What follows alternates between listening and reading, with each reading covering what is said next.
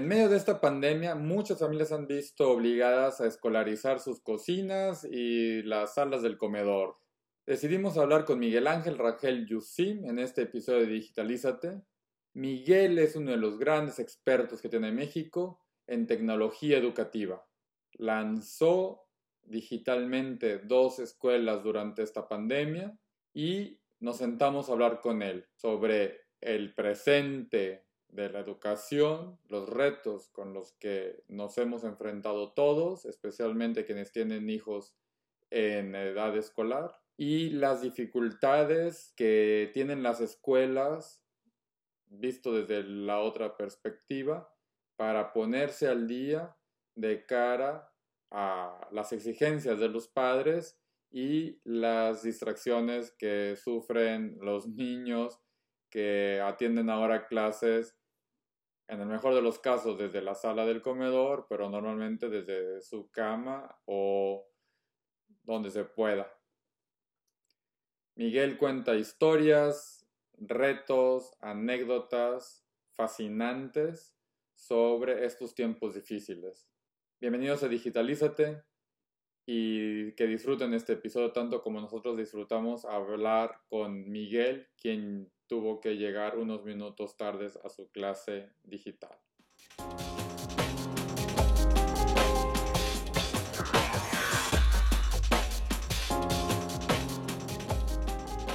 Hola, bienvenidos a un episodio más de Digitalízate, este espacio donde contamos historias fascinantes alrededor de la tecnología, la creatividad y la innovación.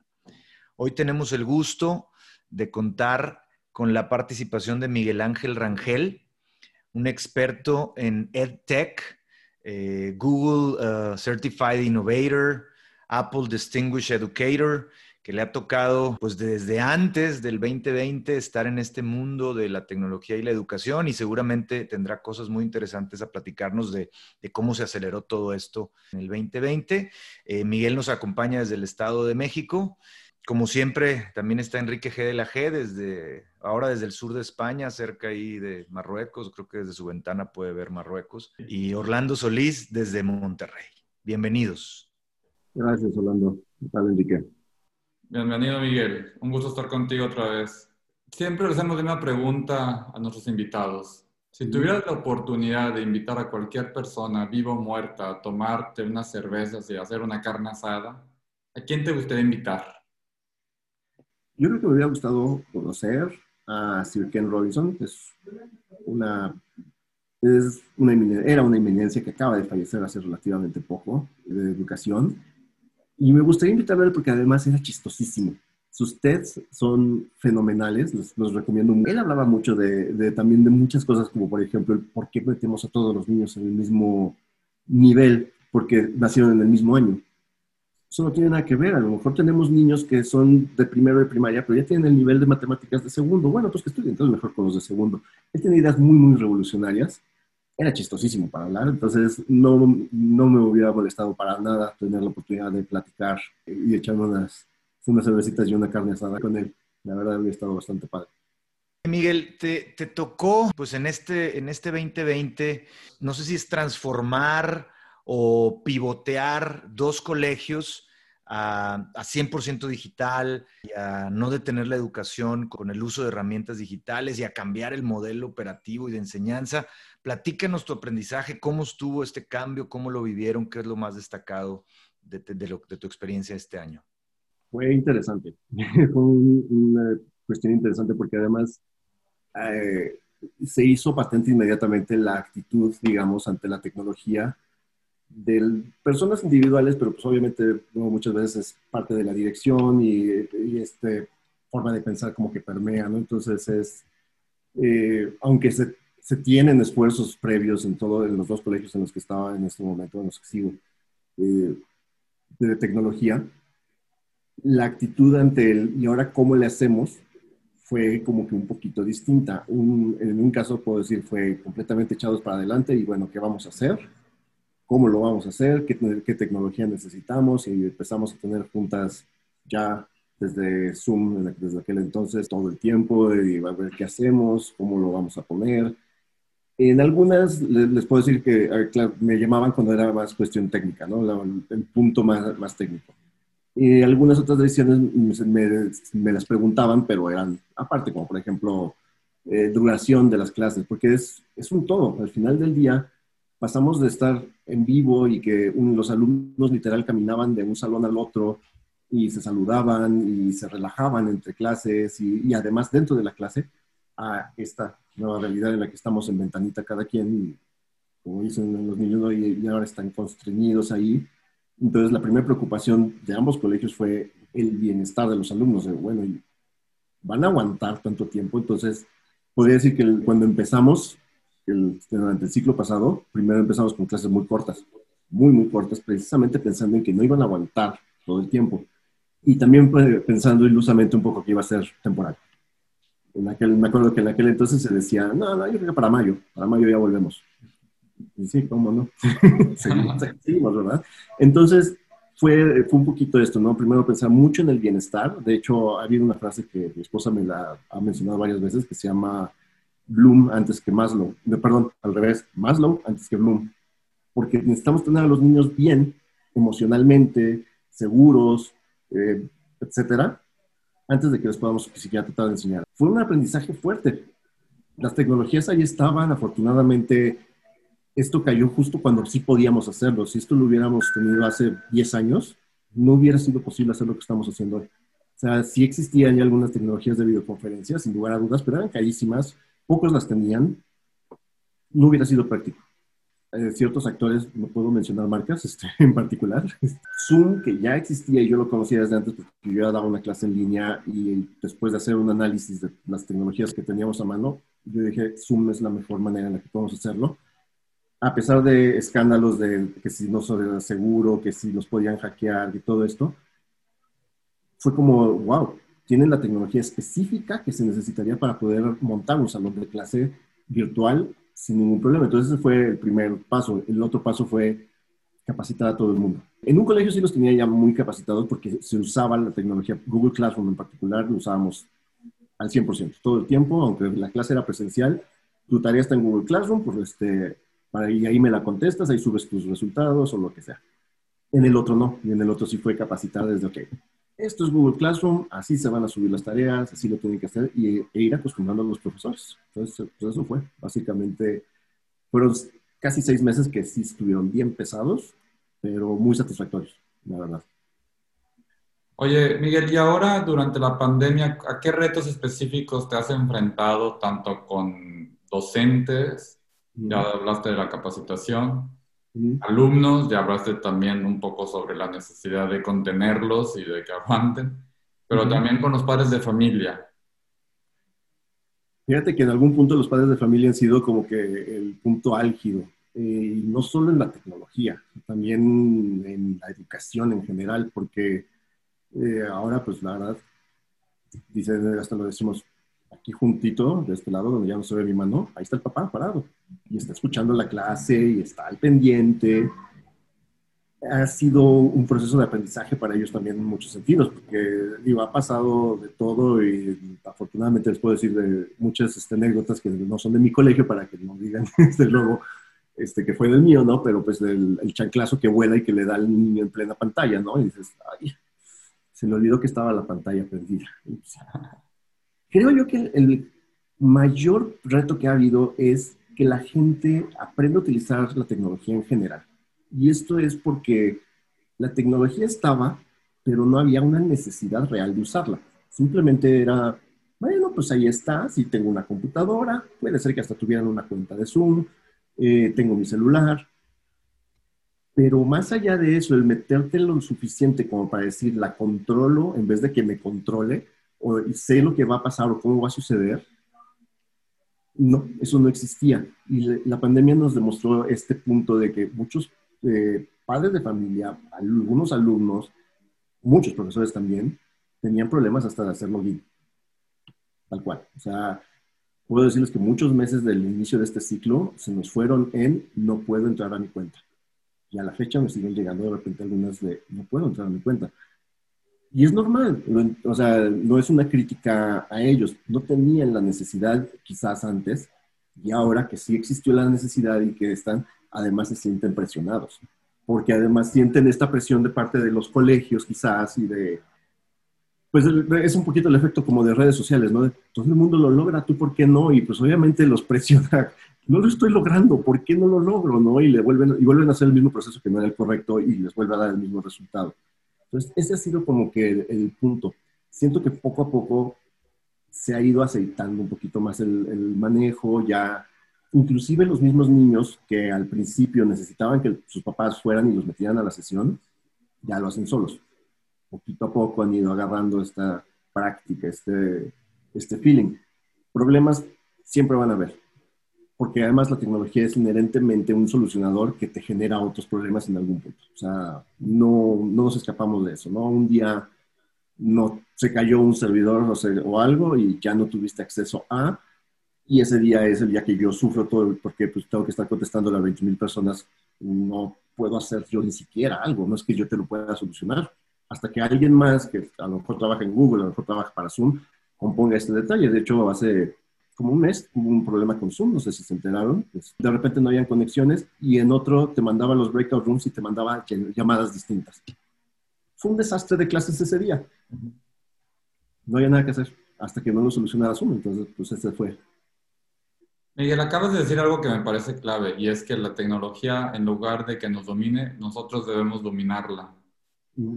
Em, ¿Qué historias, ya en concreto, anécdotas o algo que nos puedas contar que te haya tocado vivir estos meses en cuanto a la necesidad de adaptación de los usuarios, sean los docentes a los que tú coordinas o los estudiantes a los que tú enseñas? pues, híjole. Porque, eh, o sea, entiendo muy bien lo que nos dices, todos tenemos teléfono, todos tenemos tecnología, pero la gente, sobre todo estudiantes, lo usaban para jugar o para chatear y no le estaban realmente sacando el provecho, ¿no? Fíjate que siento yo que tiene mucho que ver eso con una cierta actitud que siempre le ejemplifico con algo muy sencillo. Yo no sé si ustedes puedan, pero yo no puedo reparar un motor de un coche pero puedo manejarlo, puedo irme en el coche, puedo regresar en mi coche, puedo medio saber si algo le está fallando. No, ay, mira, está haciendo un ruidito, ya sé que lo tengo que llevar al taller. Hicimos lo mismo con los celulares y con las computadoras. Llegó un momento en el que era, sobre todo el celular, al final del día, estos, los celulares, sean de la marca que sean, no importa, nos facilitaron tanto el uso por encimita de la tecnología que jamás tuvimos que irnos más profundo una cosa que desde mucho antes de la pandemia yo había notado con los alumnos, por ejemplo, es no saben usar un teclado. No pueden con un teclado físico. O sea, les pones un teclado físico enfrente y empiezan con. A ver, y de ahí no los puedes sacar. O sea, es muy complicado para ellos porque están acostumbrados a los pulgares en el celular. Rápido. A lo mucho en el iPad, el teclado grande también con dos deditos y ya. De ahí no ahí no sale, ¿no? Tan es así que por eso siento yo que este, Apple implementó en el iPad el teclado chico también, ¿no? Que lo haces flotar y te queda el teclado chico para usar solo un pulgar. Les dan al usuario lo que necesita, ¿no? Un tema de que, bueno, nos, nos acostumbramos a usar la tecnología light y, y ya nadie se acuerda. Otro ejemplo, y este me sigue pasando. ¿Dónde guardaste el archivo? En Word no, mano, Word no es un lugar para guardar. ¿En qué, parte de tu disco duro lo guardaste? ¿Qué es un disco duro? ¿En qué carpeta? ¿Cuáles son las carpetas? Porque estos no tienen carpeta. estos en general, sobre todo Apple en un principio no tenía un sistema de archivos visible como una computadora. Todavía Android sí manejaba algo al respecto, pero entonces pues, no tenían idea. Y claro, ¿dónde lo encuentras? Adentro de la app donde lo guardaste. Entonces para ellos es lo guardé en Word ese es un clásico que a la fecha me pasa, ¿no? De que pues, lo guardé en tal programa. No, ese no es una ubicación dentro de. Entonces, esta falta de conocimiento que siento yo que mi generación y su generación todavía tuvo, que nos explicaban desde un principio, este es un disco duro y aquí está el sistema de archivos y en esta carpeta guardaste tú. Estas nuevas generaciones no lo tuvieron ya. Un poquito siento que sí es culpa de las escuelas que se fueron muy por el lado de que aprendan a usar paquetería. Vámonos, todos Office. Porque además, eh, francamente, desde los 90 hasta por ahí del 2000, eso era lo que se veía en casi todos los colegios. Office, Office, Office. Y dos que tres, bueno, algunos Photoshop, algunos este, un tantito más, pero de ahí fuera, para de contar, o sea, el uso de la computadora en sí o lo que es la computadora, no lo entendía.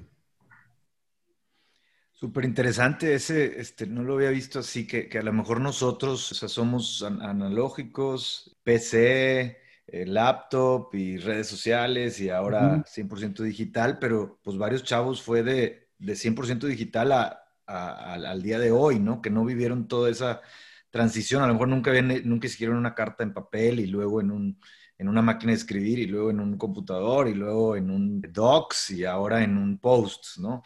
Oye, Miguel, ¿qué recomiendas a los padres?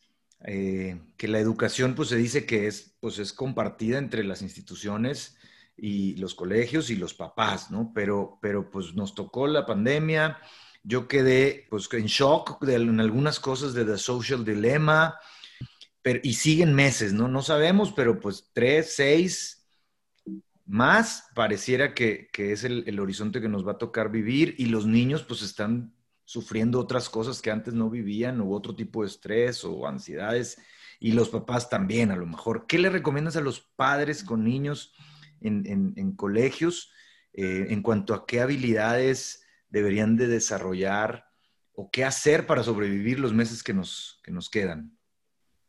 Pues mira, lo primero no es una habilidad, pero es algo que todos tenemos que trabajar en algún punto, paciencia, mucha paciencia, porque ciertamente no es lo mismo mandar a tu hijo en la mañana, y digo yo, todos creo que de alguna forma lo digo, ¿no? Mandas a la escuela, va a sonar horrible, no es que te olvides de él eh, porque no te importa, pero te olvidas de tu hijo por este, toda la mañana y en la tarde es, ¿cómo te fue? Bien, ah, ok, qué bueno. Y aquí entran muchos detalles, por esto digo la paciencia. El que era mal portado sigue siendo mal portado, el que era inquieto sigue siendo inquieto, entonces la diferencia es que ahora lo ven entran como que muchos factores en juego. También un poquito el tema, eh, puede ser el papá que dice, ¿cómo es posible? No, te sientas y, es el papá autoritario, ¿no? Y quiere que esté pegado a la computadora y no te pares de ahí y no hagas nada. Y están los otros que también pues, es completamente lo contrario, lo light, y pues nunca se conectan a la clase y demás. Ahora, si debo de ser muy honesto aquí, estoy hablando de un contexto obviamente de una escuela privada y, y demás.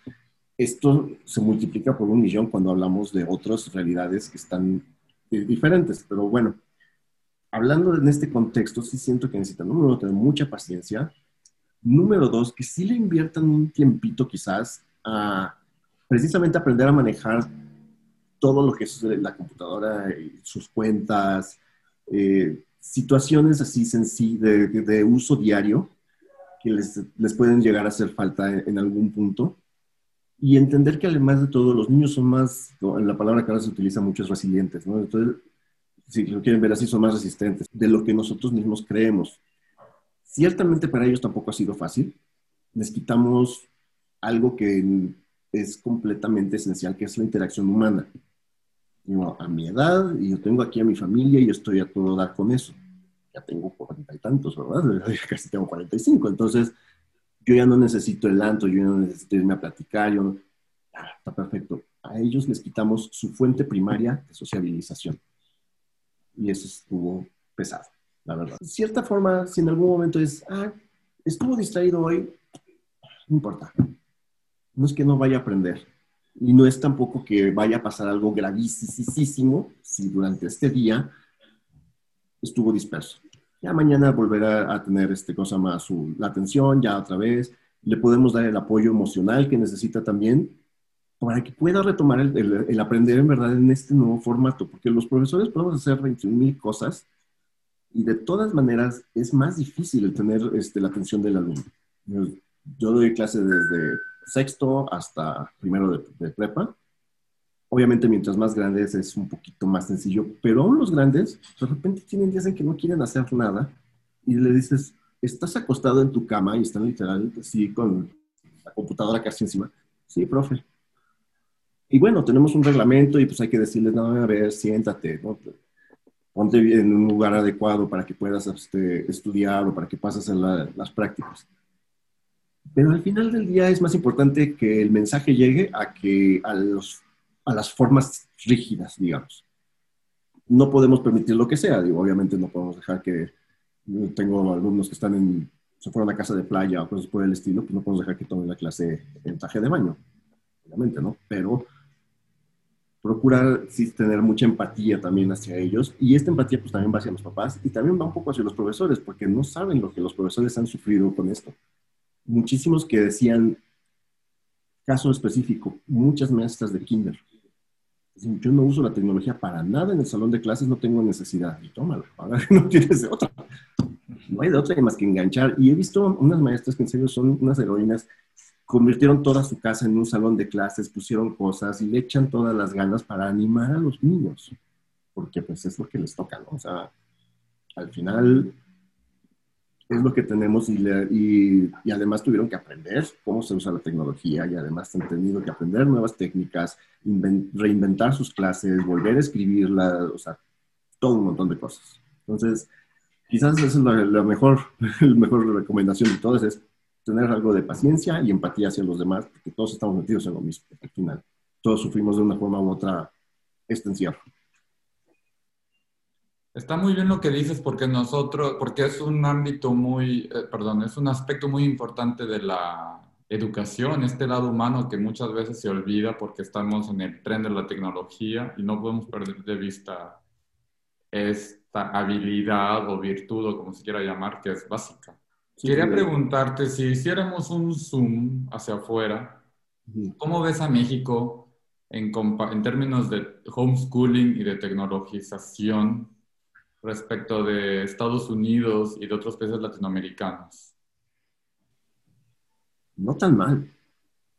Hasta eso no tan mal, pero depende también mucho de lo que decías rato de la realidad en la que vivimos la gran mayoría de los colegios privados que conozco y, con los que tengo contacto a través de mis compañeros que también son Apple Distinguished Educators y demás, pues todos brincaron rapidísimo, implementaron estas situaciones, porque sabíamos que la gran mayoría tenían por lo menos un iPad, teléfono o, o 25 computadoras en sus casas o, o algo con lo que podían hacer. Si lo vemos desde el punto de vista de educación pública, ouch, está y sin embargo, se me hace un esfuerzo muy valiente el que se está haciendo de, bueno, pues ponemos las clases aunque sea en la televisión, porque casi todo el mundo puede tener la televisión. Eh, pero aún así está, estuvo difícil. Ahora, de lo que yo he visto, por ejemplo, en Estados Unidos, he visto también muchísimo que, se, que mencionan exactamente lo mismo, de, pues es que no tiene internet, es que no tiene computadora, porque ellos también tienen una realidad que en cierta forma que estas vistas desde México se nos tiende a olvidar, pero también hay pobreza en Estados Unidos y también hay pobreza, que a lo mejor se ve diferente, pero es fuerte. Y estos niños, que siguen siendo también los más vulnerables, no tienen acceso a este tipo de educación. Y allá no hubo un gobierno que tratara por lo menos, de, o una Secretaría de Educación que tratara por lo menos de hacer las cuestiones, la, educación en, este, en televisión abierta, o bueno, en PBS, ¿no? que sería como el equivalente no porque la misma ideología de Estados Unidos no, no, lo permitiría, y mucho menos el gobierno de Trump, ¿verdad? Entonces, este, eso es demasiado socialista para ellos. Entonces, hasta cierto punto yo siento que no, no está tan mal. De todo, dicho esto, hay mucho camino por recorrer en este país, incluso en escuelas privadas.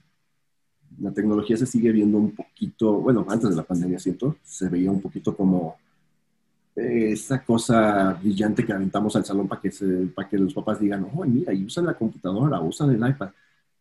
Cuando en verdad es una herramienta en la cual podemos enriquecer mucho el aprendizaje de los alumnos. Pero sí nos falta como que dar más pasos todavía en ese sentido.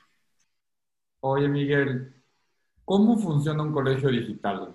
¿Cómo es el día a día? Tú tienes que coordinar al cuerpo docente, Además es muy complicado, como ya hemos dicho, por tratarse de niños. Conocíamos programas digitales a nivel posgrado, pero la pandemia nos ha forzado a llevar esta tecnología a los niños.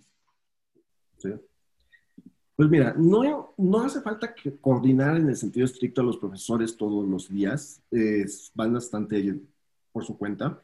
Literal, se, dependiendo mucho del modelo que se maneje, pero generalmente con Zoom es, tenemos los enlaces los vamos generando este, y, pasándoselos para que los tengan a la mano. Ese, ese es un tema, ¿no? lo lógico y lo, lo, correcto sería estar cambiando los enlaces casi cada sesión, Pero hay veces que los mismos, las mismas situaciones, los mismos padres de familia, facilitarle a los niños, etcétera, no nos lo permite. Entonces hay que hacerlo como transparente para ellos. Que ellos le den clic a algo, una imagen o por el estilo, y ellos no saben a qué le dieron clic, solo saben que cuando dan clic en este, entran a su clase y así es muchísimo más flexible y nosotros podemos cambiar los enlaces más fácil. Pero esto ya lo hacen los profesores literal como parte de su día a día. Entonces, afortunadamente en ese sentido no. De que es complicado, no tienes idea, sobre todo con Kinder. Están chiquitos los chaparros y de hecho siento que es el área que, a la que más se le pegó, en, con el sentido de ponernos en, en línea, ¿no? Porque no es lo mismo decirle a un niño, la mis que se le acerque y le puede decir, mira, así no es el trazo, el trazo es así, le puede agarrar la manita y moverle para que mejore y para que agarre bien el lápiz de forma correcta. No puedes hacer nada de eso. Y ahí es cuando quizás estas quejas que, que luego se escuchan en redes sociales de que me den, este, que les demos a los papás parte del sueldo porque ellos son este, profesores, no lo son. Sí entiendo por qué, de dónde viene esa frustración y esa idea, pero también se me hace muy injusto por el enorme trabajo que han hecho las misas, precisamente, sobre todo en Kinder, por tenerlos en, va a sonar horrible, por tenerlos entretenidos, pero en el sentido de que no se te vayan de la clase, porque imagínense, en verdad, ver esto todo el día, un niño de esa edad y mantenerlo ahí, no pierdes en cinco segundos. Se aburre, se va y, ya. Entonces están haciendo un mega esfuerzo por mantenerlo y esto viene a, partir de que planean mucho, inventan nuevas técnicas para cada día, actividades que los entretengan y que los mantengan en la tarea que tienen que hacer. Yo sí siento que hay un, sí hay transmisión de, conocimiento, porque también luego se, se, ha puesto como que en, tela de juicio esto. Yo pienso que sí la hay. Es diferente, obvio, la forma en la que lo estamos haciendo es distinta, ¿no? Pero ellos son los que más han sufrido. Ya más arriba tenemos de todo, ¿no? Tenemos los profesores que ya pueden estar un poquito más relajados con los de secundaria, nada más hay que estar cuidando que no hagan cosas inadecuadas dentro de la, cámara, etcétera. Eh, pero sí, el día a día cambió cambió mucho en, ese sentido. Los profesores han hecho un mega esfuerzo por, por, esto, por actualizarse, por entender bien la tecnología, por controlarla. Existe mucho esta teoría de que los niños saben mucho más que los, que los adultos, con lo que platicábamos hace rato del ejemplo del coche y demás, yo creo que queda un poquito claro de que en realidad no, no es netamente, hay algunos que sí son muy, muy vivos, ¿no? Pero no necesariamente, y este miedo luego paralizaba un poco a los profesores en el sentido de tecnología y quizás también algunos papás, ¿no? no, es que mejor ni me meto por ahí porque él sabe más que yo. Hay que, hay que arriesgarse y hay que meterse, en pocas palabras, y los profesores así lo vieron. Entonces, el día, les puedo decir que el día a día se ha vuelto el tratar cosas nuevas, hacer actividades diferentes. En algunos casos, esto es experiencia muy personal, entran mis alumnos y, los y tengo alguna música de Spotify distinta cada día. ¿Qué están escuchando ahora? ay, no sé, si me suena, bueno, eso es Sting, o eso es jazz, o algo que, que, medio le vaya moviendo, ¿no? Y al mismo tiempo, pues luchar contra el instinto bromista, ¿no? Porque no falta el que te hace la broma, o si no cerraste los fondos virtuales, pues un fondo que no es el correcto, o el adecuado, cositas así, ¿no? Entonces, así ha sido estos últimos mesecillos. Oye, Miguel, ¿y cómo ves el negocio de los colegios. ¿Qué sigue? Oye, ¿vendrán colegios 100% digitales que te cobren la mitad de precio? Eh, ¿Vendrá un efecto liga a que cuando esto se termine, al contrario, no quiero más educación digital y quiero presencial? Eh, no sé, ¿qué, ves ahí al respecto? ¿Qué sigue en los colegios como negocio, como industria? Yo diría bueno, número uno, del efecto liga, yo espero que no. Yo creo que, entre otras cosas, ya sufrieron el primer cambio drástico cuando los mandamos a sus casas y tomen clase en línea. Y ahora luego regrésalos y ahora no vuelvas a tocar una computadora, ni un iPad, ni nada. ¿Qué pasó, no? O sea, ¿cómo, cómo es posible, no? Ten este libro y cómete y léelo, ¿no? decir, sí, claro, hay que meter todo, pero al final del día yo espero que no se dé este efecto liga, más bien ya estamos acostumbrados a la tecnología, la tecnología nos puede ayudar a aprender mejor, incluso en un ambiente en vivo, ya otra vez este presencial, no lo soltemos, ¿no? Entonces yo esperaría que no.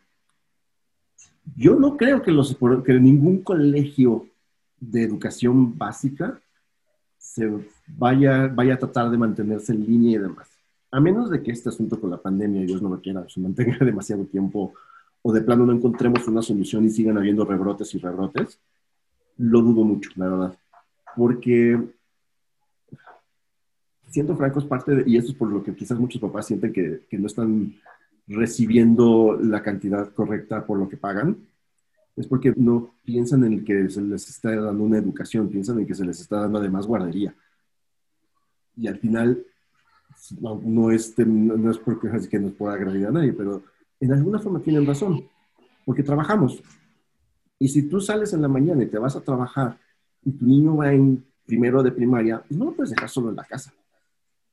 Si está en la escuela, pues que, que bueno, ya sabes que está en un lugar cuidado, aprendiendo y todo. Entonces, yo pienso que la educación primaria, o sea, educación básica va a volver a, a su sistema presencial. Yo espero que con muchísima más involucramiento de la tecnología en el salón de clases en todos, en todos los colegios, yo pienso que eso sí va a ser así. Pero las universidades estarían un poquito lentas si no ven que esto tienen que ampliar quizás su oferta digital. Por lo menos ampliarla. Porque ya hay muchos que están aprendiendo de esta forma. Entonces, pues aprovecha, ¿no? Al final del día, ya estamos hablando de que no es nada más aquí. Yo he oído de alumnos que están tomando clases en México, pero viven en Japón y se conectan a una de la mañana su gusto, ¿no? Si los papás así lo quisieron o así lo decidieron por alguna razón, pues qué bueno. Ya no supe qué pasó, pero en uno de mis colegios de aquí creo que teníamos a alguien en Argentina. ¿Por qué cerrar tus puertas a que tu universidad, que está físicamente en México, tenga alumnos de todo el planeta en tus cursos regulares? Al final del día, el sistema ya vimos que funciona, que puede funcionar, ¿no? Requiere muchísima más autorregulación del alumno, sin lugar a dudas, pero puede funcionar. Sí, me platicaban de un caso de un colegio de Monterrey que, que alguien en Estados Unidos escribió a su hijo a, todo un año completo en un colegio de Monterrey, que nos dijiste que tú también eres de Monterrey, como Enrique y yo. Sí, sí me han contado, te también, y no solo de Monterrey, también aquí, un colegio de aquí de México también dijo, me dijeron lo mismo, ¿no? Tenemos eh, gente que se fue a Estados Unidos y están allá y están tomando la clase aquí. Y habitualmente depende, ¿no? Digo, si estás en el mismo continente, pues van a ser una o dos horas de diferencia, más o menos armas, ¿no? Pero si he oído de casos de que pues, están completamente en otro continente, como estamos ahorita, ¿no? en pocas palabras, y tomas tu clase. Entonces, realmente una universidad que se cierra totalmente a esto o que le sigue dando esta preponderancia total a, a, la clase presencial, yo no la entendería más en ese nivel. Quizás de preparatoria para abajo sí siento que todavía la parte social también pesa al final del día. Oye, pero ahí construyendo, eh, que ahora que no hay barreras, pues no sé, para algún colegio puede ser una ventaja competitiva el decir, tengo una alianza con un colegio en Alemania para ver temas de robótica. Y a lo mejor ese colegio que antes era de tal ciudad o de México o de Monterrey, que solo competía contra sus vecinos, pues puede competir ahora contra el mundo entero, pero también puede aliarse, ¿no? O decir, en una alianza con un colegio en tal país que es muy bueno para ciertos temas y, y te te complementa tu oferta, ¿no? Va, a estar interesante lo que viene.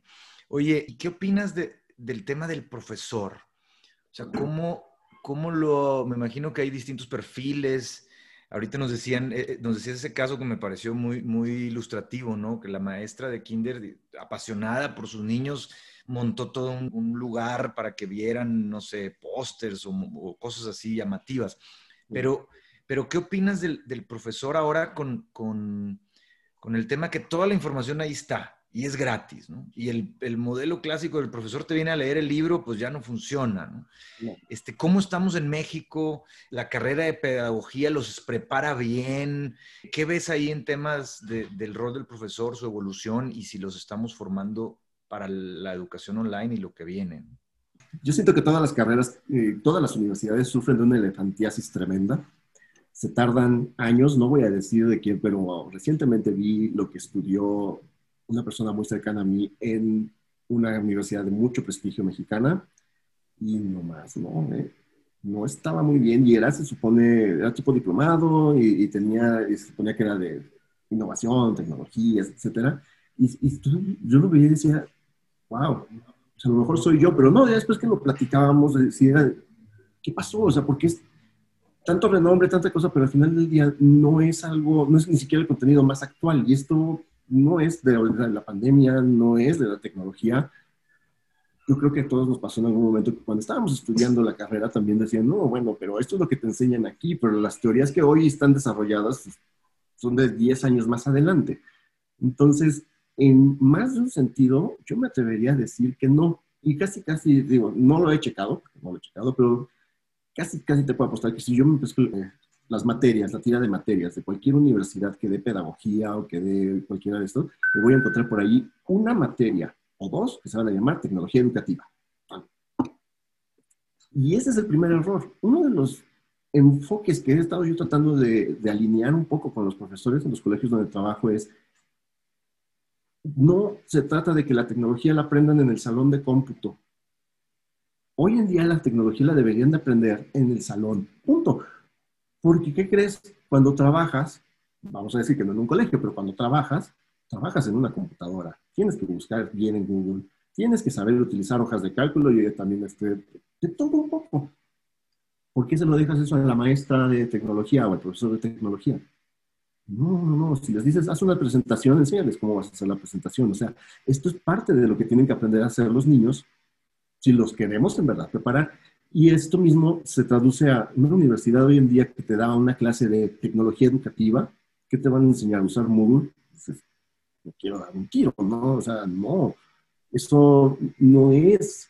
A lo mejor te van a enseñar las teorías, eso lo podría entender, ¿no? Porque ya hay además muchas teorías de aprendizaje sincrónico, aprendizaje sincrónico, este, los ambientes digitales, etcétera. Y eso ya lo puedes tú aplicar a las herramientas que obviamente estamos hablando de un orden de pensamiento superior diferente, porque una cosa es aprender a usar esto, es que tengo varios monitores aquí, este, pero esto, y otra cosa es que sepas ser maestro, que sepas hacer una planeación, que tengas el conocimiento pedagógico correcto para traducir eso a este medio. Y eso yo siento que las universidades no lo están haciendo. La verdad es, es algo muy, además es muy complicado yo me pongo a pensar cómo le traduzco esto yo a un profesor, claro, muchas de mis capacitaciones se enfocan en una, dos, tres herramientas a la vez. Trato de meter ejemplos que les ayuden a traducir precisamente lo que ellos ya saben de pedagogía para meterlo a la herramienta digital. Y hay muchísimas este, teorías al respecto, ¿no? Está SAMR, S-A-M-R.